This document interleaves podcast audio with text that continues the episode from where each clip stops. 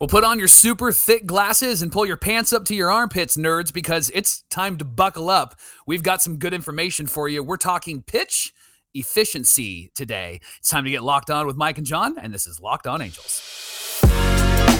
You are Locked On Angels, your daily Los Angeles Angels podcast. Part of the Locked On Podcast Network, your team every day. Thanks for making Locked On Angels your first listen of the day. You can find us anywhere you get your podcasts, including Apple Podcasts, Spotify, and SiriusXM by searching Locked On Angels. And if you want to give back to the show and help out the Super Halo Bros, here's how you can do that. You can leave a rate and a review on Apple Podcasts. If you're watching on YouTube, hit that thumbs up button. And if you're not subscribed, be a subscriber and a Locked On everydayer with us. And whether you're watching or listening, come on over to YouTube, leave a comment. It's the best way to get in touch with us and be a part of the conversation. And today's show is brought to you by FanDuel. Make every moment more with FanDuel. And right now, new customers can bet five dollars and get two hundred dollars in bonus bets guaranteed. Visit FanDuel.com slash Locked On today to get started. Thanks for being here for this episode of Locked On Angels, where it's your team every day. You've got the Frisch brothers here with you, aka the Super Halo Bros. My name is John, and that's my brother Mike. And my name is Mike, and that's my brother John. Mike, you and I are so appreciative of our Locked On everydayers who join us every single Monday to, through Friday to talk Angels baseball. And I want to give a special shout out to our friend Barbara in Florida. She yeah. calls and leaves us voicemails and always get shares her thoughts with us. And the last time she called, she said, "I don't know if I'm still your favorite." And Barbara, you're still our favorite. Never question, Barbara. Never question. Never question. You also said that. that you were maybe not going to be an Angels fan, but look, you're calling us, you're watching the show. It's always in there. It's somewhere in there, Barbara. Can't turn it off, right? No, but honestly, every voicemail that we get, whether it makes the show or not, just so you guys know, we we do listen to those, and we take the feedback that comes with those as well. And we respond off the air to John and I. It just helps our, our brother to brother conversations and our totally, relationship. Totally. Yeah. You're making, you're making the Halo Bros better bros at the end of the day. There it Mike, is. On today's show, I'm very excited. I put my nose to the grind and got into the details and the numbers and the data.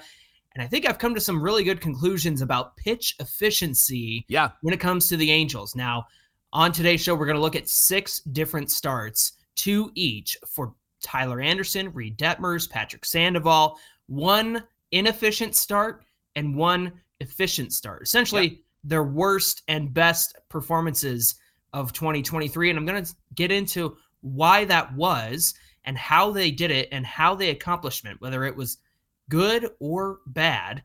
And I think it's a really important conversation because we look at the starting pitching, and we often see like eh, five innings. Yeah, that that was fine. And guys just don't go eight complete innings anymore, even a complete game anymore. Right. So I think this conversation is really important to have. Now, Mike, I'm not going to tell you what I'm starting with here with your boy, Reid Detmers. I just want to read this line to you. Okay. And you tell me if it was an efficient start or an inefficient start. You okay. ready for this? Yes. Three hits, mm-hmm. one unearned run, two walks, and seven Ks for Reid Detmers. Oh man, three hits, one unearned run, two walks, seven Ks. Uh, I, because because they're seven Ks, I'm sure he probably threw a buttload of pitches. That's yes. the official term, right? This this was the inefficient start. Okay, yeah, against, I'm gonna say this has got to be inefficient. Yeah, this was uh, September twentieth against the Tampa Bay Rays. Okay, four innings pitched, Ugh. ninety-six pitches. He got a no decision, but the Angels did win this one eight to three. This is a pull your hair out start for Reid Detmers this last year. I'll read this line again. Three okay. hits, one unearned run, two walks, and seven Ks. By all means, it sounds great, but when you see that it's four innings pitched over ninety-six pitches, yeah. here's how that broke down. The first inning, nineteen pitches across three at-bats. Hmm. The second inning, twenty-four pitches across five at-bats. Wow. And third inning, twenty-three pitches across six at-bats. Finally, the fourth inning, thirty pitches across five at-bats. Hmm. So if you break that down and kind of average everything out, ninety-six pitches across nineteen at-bats, five point oh five pitches per at-bat on average. Wow. four point seven five at-bats per inning. So Dang. four and three quarters of a player coming to the plate in each yeah. inning that he pitched in this So one. Not a one, two, three inning, which is obvious with how many pitches he threw. Correct. Uh, Johnny, the question then is, okay, so this is an inefficient start. What what caused him to throw ninety-six pitches in just four innings? Because, gosh, like That that doesn't seem very efficient, does it? Right. No, no, certainly not. What happened in that game? Let's talk about three ball counts. So whether okay. it was uh, three and oh, three and one, three and two, Mikey had seven at bats with three ball counts uh-huh. in this game. Wow. Uh, one versus Yandy Diaz. This one was oh and two. And then three and two. Gosh, it ended how many up being, times did we see that this mm-hmm, year? Gosh. Exactly, exactly. It ended up being a fly out, but it was six pitches total. Okay. Uh, Taylor Walls, it went from zero and one to three and one, then mm. three and two, and ended up as a strikeout, six pitches total. Versus Manuel Margot, it was one and two to three and two. Mm. That ended in a single on seven pitches. Yandy Diaz was down zero and one to four straight balls for a walk, oh, uh, five total pitches. Yeah. Uh, Taylor Walls again, uh, it went to a full count, and he K'd on a foul tip in six pitches. Brandon Lowe, it was a two and oh count, two and one, two more balls for a walk, five pitches. And then, of course, you knew this was coming. Randy Arozarena, uh, he had a full count, three and two. Then two more foul balls, then a swinging strikeout for mm. eight pitches. So thirty-eight pitches total were spent on these seven at bats. Wow. With three ball counts. So wow. one, a little over one third of his pitches in this game were in at, at bats with three ball counts. So what I heard in you, as you shared those, those numbers is I heard foul ball a mm-hmm. lot and, and he, like, gosh, man, he had so many, so many opportunities to maybe strike a guy out or maybe throw another strike. But it seemed like with the Rays specifically, they were making contact, not fair contact, but foul contact. Is that what happened in this game? That's totally what happened, because the Rays have a zone swing percentage, meaning they're swinging at pitches in the zone of sixty-eight point eight percent, which is wow. good for good eighth in the league. Did you know yeah. that the Halos are actually, I believe they were top five in zone swing percentage. Hmm. Believe it or not, even though Hunter Renfroe was on the team, they were top five in zone swing percentage. So yeah. sixty-eight point eight percent of the time they're swinging at pitches in the zone. They're also seventh in the league in swing percentage at forty-nine point two. So no matter what the pitch was, in the zone, mm. out the zone, they're swinging basically fifty percent of the time. League average is forty-seven point five. Wow. So the Rays here extended their at-bats and kept their at-bats alive against Detmers by fouling off pitches. There were twenty-nine total foul balls. An additional seven came with two strikes. In fact, let me give you an example here yeah. of Detmers versus Harold Ramírez. Now, if you're watching on T V or if you're watching on YouTube, you'll see the graphic here. But for those on the audio side, I'm going to do the best I can to just kind of run you through this at-bat of Detmers versus Harold Ramírez. First pitch is a curveball for a called strike, two foul balls, a ball, two more foul balls, then finally a four-seam fastball that was put in play. That was a pop-out by Harold Ramírez. So between being ahead oh and two, again, the curveball, then a foul ball, then there's five more pitches wow. after that. Uh, not to mention there were two fielding errors that day that gave Tampa extra at-bats. So that made for a very short Detmers day, Mike, in Tampa yeah. Bay, yeah. unfortunately for Reid Detmers. Now, the efficient game, and this is a, a frustrating one because it was the twentieth of June against the Dodgers, oh, seven yeah. innings pitched, ninety-eight pitches, a no decision. This is the game where Kershaw said Detmers was the better pitcher hmm. that night, and I happen to agree.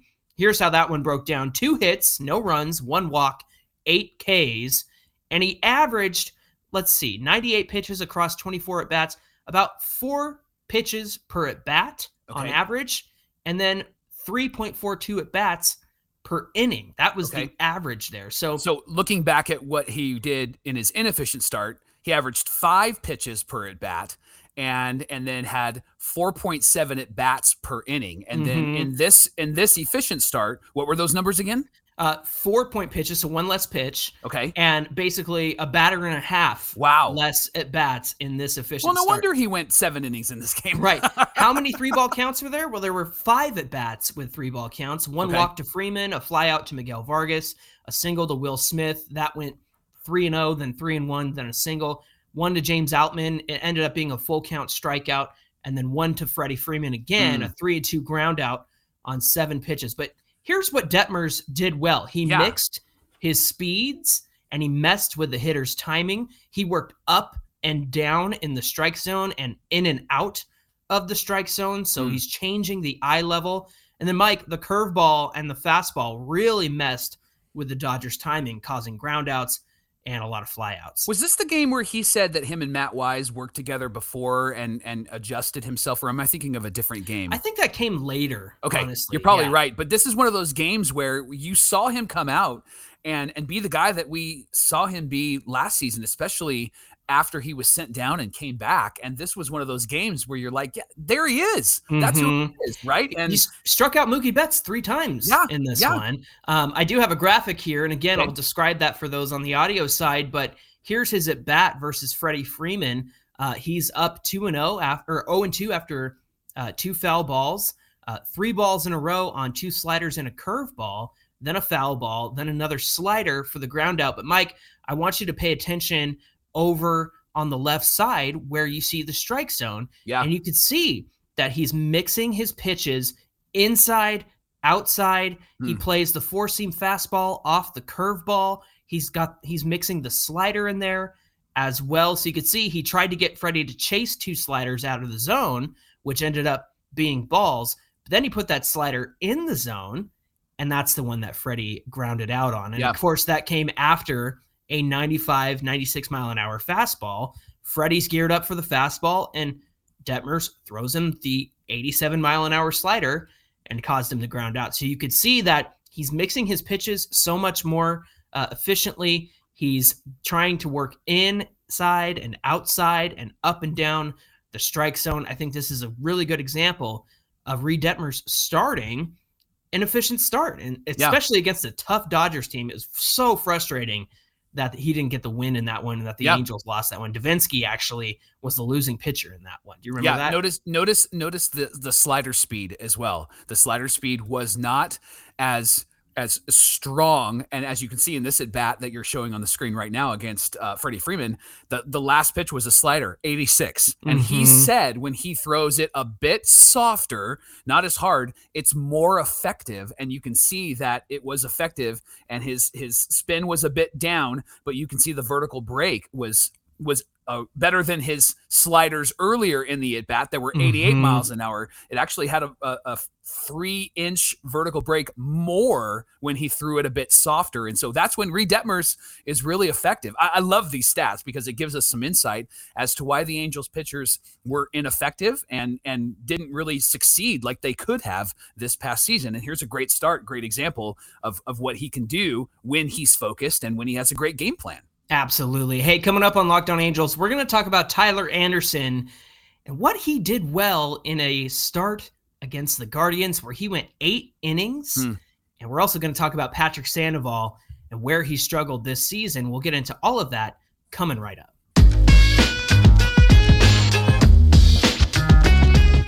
Locked On Angels is brought to you by FanDuel. October baseball is a whole lot of fun, and you can join in on FanDuel, America's number one sportsbook. Join today, and you'll get started with two hundred dollars in bonus bets guaranteed when you place your first five dollars bet. Just visit FanDuel.com slash locked on, create a new account, and then you can get in on all the action from the first pitch to the final out. You can bet on everything from strikeouts to home runs. Watch the Phillies game and just bet on home runs. You're going to no win kidding. every single time, right? Those guys are incredible. And you can also bet on who's going to win the game. And then I love this, John. You don't have to wait to see who's going to win the game. You can predict what will happen in the next at bat with quick bets. Mm. So head over to FanDuel.com slash locked on right now, and you can step up to the plate this postseason with two hundred dollars in bonus bets guaranteed. You can make every moment more with FanDuel. They're the official sports betting partner of Major League Baseball. We're we're going Phillies Rangers, right? Is that is that? Oh, that'd be fan- that'd be fantastic. That's, a, that's bet on it right now. Fan- I'm going right now. I know. FanDuel. Get, FanDuel. Get that phone go. out. No, we got a show to do. Oh, sorry. Sorry. Pay attention.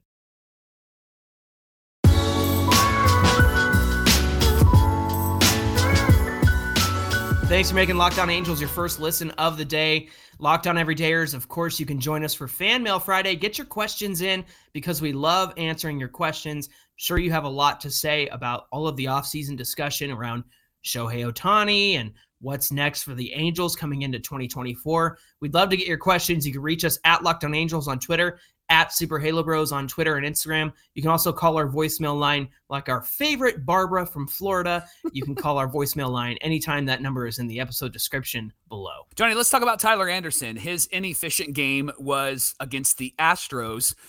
Must have been hard to pick uh, one inefficient game from this past season, but the one that you selected was from July sixteenth, and it was against the Astros. Three innings pitched, eighty-five pitches, and a no decision. I just was thinking about the tweet from uh, a Locked On Everydayer that said, man, Tyler Anderson would be a Cy Young winner if he could just go three innings, right? Like, yeah, he would be yeah. fantastic. So, Johnny, in this game, he gave up five hits, one earned run, two walks, five Ks, and he had one hit by pitch. First inning, thirty-five pitches and Ooh. seven at-bats. Second inning, that was a classic first inning for him. eighteen pitches in the second inning with four people coming to the plate, and then thirty-two with six people coming to the plate in the third inning. eighty-five pitches across seventeen at-bats, five pitches per at-bat on average, twenty-eight pitches per inning. That's not good. That's on average, point, yeah. yeah. That's five point six six uh, six point six at-bats per inning. Johnny, what what's the problem, especially from this one particular game? Yeah, when you're going against the Astros, you're not going to do a lot of damage against them as a starting pitcher if you're throwing a lot of non-competitive pitches, Mike. Gosh, and what we mean by non-competitive yeah. is the fact that there are fastballs and changeups being grooved right down the middle of the strike zone where it's easy for anybody from uh, from Kyle Tucker to Martin Maldonado to hit those pitches right. and knock them out of the park. And right. that was the problem here with Tyler Anderson. Non-competitive pitches that get hit, they extend the inning because it brings up the next batter, mm-hmm. or even pitches that are still non-competitive that are easy to lay off of, and they extend at bats. And I understand that sometimes a pitcher will try to go out of the zone to get people to chase and to get people to swing and miss or think that something else is coming in on the next pitch. That's all part of the psychology of being a starting pitcher. But really, in this one, Tyler Anderson didn't even have those kinds of pitches. And yeah. really, the most, or I should say the biggest culprit here was an ineffective changeup. And mm. if you remember, his changeup was his main weapon yeah. in twenty twenty-two, and it was bad this year. In fact, let me pull up a graphic here. This is Tyler Anderson versus Kyle Tucker. And again, I'll describe this for those on the audio side, but Anderson here is trying to use a fastball changeup combo to get guys to swing and miss rather than throw his changeup down for guys to either swing over it or hit it on the ground. And you can see that dead center of the strike zone, you see that the first pitch is outside or down in the ground. Uh, the changeup is right there in the middle for stri- yeah. for a swinging strike. Uh, he throws a sinker, another four seam. He throws another changeup. And these four seams and changeups, I understand what he's trying to do. He's trying to get guys geared up for another fastball, and then he throws the changeup so that they're out in front of it. But the problem is this isn't working. It's yeah. it, these guys are recognizing it. And you see there that Kyle Tucker on the seventh pitch of the at-bat. It's a meatball. Go, it's a meatball. Pitch number seven is a yeah. four-seam fastball. He hits it the other way out to Taylor Ward. Again, uh, Kyle Tucker is a lefty, so he hit it out to left field the opposite way. It scored Mauricio Dubon, Dubon and Alex Bregman goes to second on this one. But, Mike, you can see right there that he's trying to go changeup, fastball, changeup, fastball, like get yeah. these guys in between on their timing. Yeah. And it's not working. And I actually pulled some stats for Tyler Anderson okay. regarding his changeup.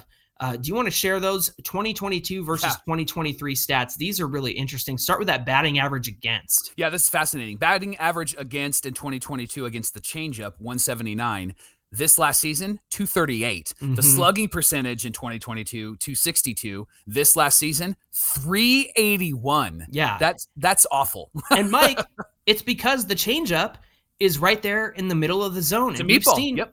we've seen those meatball pitches from Tyler Anderson all season long where he's trying to mix the fastball and the changeup mm. in the same spot, and it mm. doesn't work. It's yeah. not working. What he yeah. needs to get back to is something more like this efficient game against the Guardians on September ninth, where he had eight innings pitched, ninety-seven pitches. It was a hmm. win. He went eight innings, and then Carlos Estevez came in to close it down.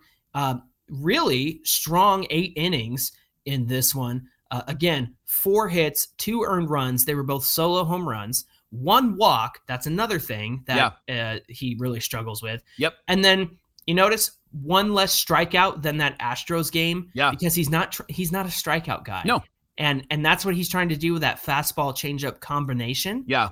And that's the issue with Anderson this year. So what did he do well in this game then uh, versus the other game? This one, he induced a lot of flyouts, a lot of groundouts, a lot of lineouts. Okay. Uh, and he brought in the cutter this time. In fact, ah. I wrote it down because uh, I was really interested in this. Mike, in the Astros game, he threw thirty-seven four-seam fastballs, thirty-six changeups, and eleven cutters.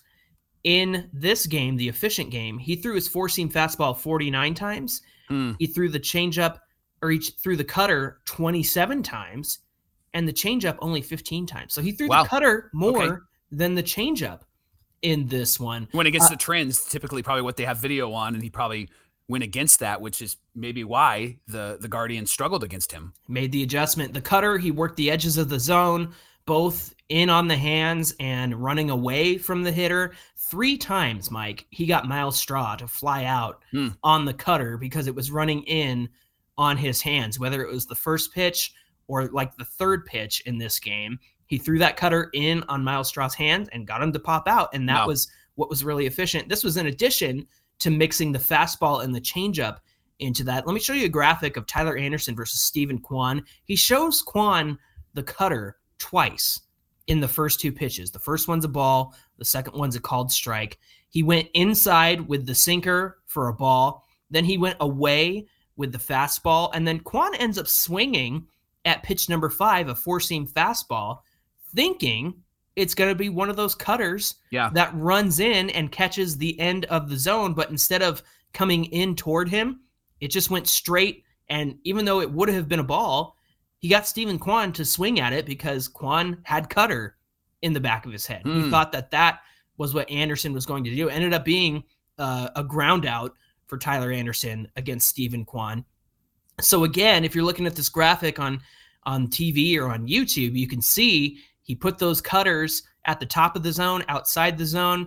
And remember, Kwan is a lefty and Anderson is a lefty. So these cutters are running away from him. And again, it looks like Anderson really fooled Kwan with that last fastball, thinking it was going to be a cutter that was running away from him. Instead, it was a straight fastball that he swung at and ended up grounding it out. So hmm. really interesting stuff from Tyler Anderson in that efficient start. Again, eight innings pitched, Mike. That yeah. is unreal when it comes to Tyler Anderson. Tyler Anderson needs to pitch intellectually. That's yes. really what this boils down to. He's not going to overpower anybody. He needs to pitch intellectually, similar to how Greg Maddux was successful, right? Mm-hmm.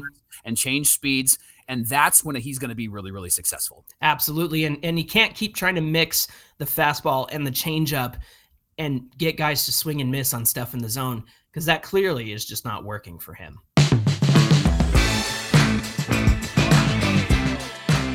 Locked On Angels is brought to you by Bird Dogs. I got the solution for Angels pitchers, John. They just need to wear Bird Dogs because they're super comfortable. Bird Dog not, uniforms. Wouldn't that be great? Not like not like right? cotton uniforms, not like Not Seinfeld. Cotton uniforms. They're going to shrink. But Bird Dog uniforms, they're going to be fantastic because the players, if they wanted to, you know, get fat, they wouldn't have to worry about the Bird Dog uniforms because those uniforms would fit them. They wouldn't have to fit into the uniforms. And that's what I love about Bird Dogs is they make you look good, whether you have a little bit of um, – Uh, extra emphasis around the weight area. You can still feel good and look good in your Bird Dogs, whether you get pants or shorts. They're there to help you out, and you can wear them anywhere, on the golf course, out on a date, to a business meeting. And so go to bird dogs dot com slash locked on M L B. Get yourself a pair of pants and a pair of shorts. I know a Locked On Every Day or just the other day said, all right, all right, all right, I'm going to Bird Dogs. That's and right. They entered our promo code Locked On M L B, and they got a free water bottle. And you can be as cool as us and as cool as that Locked On Every Dayer and wear your Bird Dogs everywhere. Again, bird dogs dot com slash locked on M L B. When you check out, use our promo code Locked On M L B for a free water bottle. You're not going to want to take your Bird Dogs off. We promise you that. You know, I know you're always talking about fitting into your Bird Dogs, and I know you're talking about me. But if you uh, consider somebody like my father-in-law, super fit, super athletic, he's also uh, wearing Bird Dogs, and he's very comfortable in those as well. So they they fit everybody, you guys. And like Mike said, you're not going to want to take your Bird Dogs off.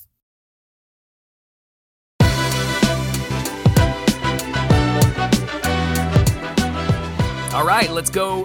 One more pitcher, John, and your boy Patrick Sandoval is somebody that really had a tough season and somebody yeah. that wasn't supported behind him with the unearned runs. His inefficient game came from May twentieth against the Twins. He went four and two-thirds innings, one hundred four pitches. Good grief. And he lost He lost that game. Five hits, three earned runs, four walks, three Ks. one hundred four pitches across twenty-three at-bats. That's four point five pitches per at-bat on average. twenty-two point six pitches per inning average. Johnny, what went wrong with yeah, your boy? Let, let me just, I gotta, I gotta do this for everybody. The first inning, he threw thirty pitches in seven at-bats, twenty-five yeah. across six at-bats in the second, thirteen across three in the third, which is good, and then eighteen across three in the fourth, and then the fifth, which was two-thirds of an inning, eighteen pitches across four at-bats. And Mike, I, I, I just want to put this graphic up, and you tell me what went wrong with Patrick Sandoval. And if you're watching, wow. uh, you can obviously see the issue. But if you're on the audio side, look at all the pitches yeah. outside of the strike zone. It's amazing yeah. that there were only four walks in this one. I guess it was only four and two-thirds innings, so there wasn't a lot of innings to walk people. And so, but again... Yeah. Look at all the pitches. It doesn't matter which one, the slider, the four seam, the changeup, the curveball, tons of pitches outside the strike zone. And here's another issue, Mike, and I, I don't have a graphic for this one because I feel like I can just describe it to you. Sandy has this tendency to throw the same pitch multiple times yeah. Yeah. in a row, yep. and it results in walks, it results in hits because you kind of expect it once he's shown it to you two, three, four times in a row. How about this one? There's a there's an at-bat to Byron Buxton in this one where he throws a changeup in the dirt, and then four straight sliders where only one landed in the zone. Wow. You think, wow, if he's throwing me that slider two times in a row, is he going to throw it again and then again? Well, normally you think, nah, probably not. He'll probably mix in a pitch. No, he threw four straight sliders to Byron Buxton, and Buxton was like, fine, I won't yeah. swing at anything. Even though you did hit the zone once, I don't care. I, I don't have to swing until I'm at two strikes. And that's exactly what Buxton did. He yeah. walked in this one. And then, Mike, how about this one? Four straight fastballs to Kyle Garlick in this game. Wow. It did get a ground out, but it honestly, it, it was at the top of the zone and away when Garlick swung at it, and it ended up being a ground out, but mm. it, it felt like a hope and a prayer. Like, I'm just going to throw pitches and see what happens.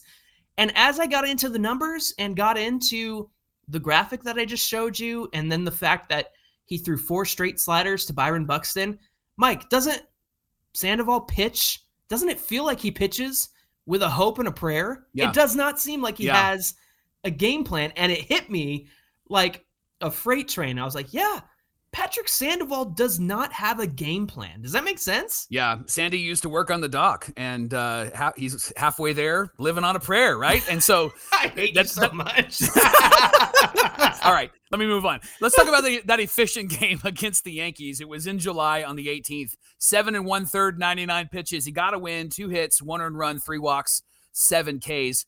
Johnny, I, I think I know what he did well against the Yankees, but mm-hmm. but uh, could could you tell us? And then I'm going to see if I was right. Yeah, it's it's groundouts, Mike. Yeah, twelve, twelve yep. groundouts in this one. Now they I understand contact. Yep. the like like they they were very much struggling, the Yankees, at this point, um, and so they they were not the Yankees with Aaron Judge at this point. But he got twelve groundouts, and how did he do it? He mixed his pitches, mm. and he wasn't throwing four straight sliders in a row. In fact, if you see this graphic from Patrick Sandoval versus D J LeMahieu, uh, Locked On Everydayers watching on T V can see that in the strike zone, those five pitches are all different, and they're all different parts of the zone. He's got the four-seam fastball low and away. He's got the changeup in the dirt for a ball. He's got a sinker that's outside for a ball. He threw the curveball that was fouled off. Then he threw the slider in on the hands to D J LeMahieu, and it was in the zone, but LeMahieu grounds out on it. And again, five different pitches over a five pitch at bat. And mm. so LeMahieu didn't have any idea what was coming here. And, and that's not to say that when you throw the same pitch back to back, um, he did that inefficiently against Byron Buxton, but he did do that in this game as well. He threw a slider, got a chase, and said, all right, well, if they're going to chase it, I'm going to throw it again. And that's exactly what Sandoval did in this start against the Yankees. So again, Patrick Sandoval can seem aimless and without a game plan, but in that start against the Yankees, he was mixing pitches inside, outside, raising the eye level, making them look down at the knees. Somebody needs to sit down with Patrick Sandoval and make sure that he has a game plan, and not only have one, but be able to carry it out during a start, right? Yeah, yeah. And and it seemed like the, the common theme for each of these guys is they mix their pitch, they watch their speeds, mm-hmm. and they're pitch, they're pitching intellectually. They're pitching like smart pitchers pitch. And and those are the three things that are needed for Detmers, for Sandy, and for Anderson. And they're getting ahead in counts, yep. too. That's the biggest thing, is these guys yep. get into oh and two counts, and then suddenly it's three and two, and then the, the at-bat gets a, away from them, and they either walk somebody or there's seven more pitches in the at-bat yep. that are totally unnecessary at the end of the day.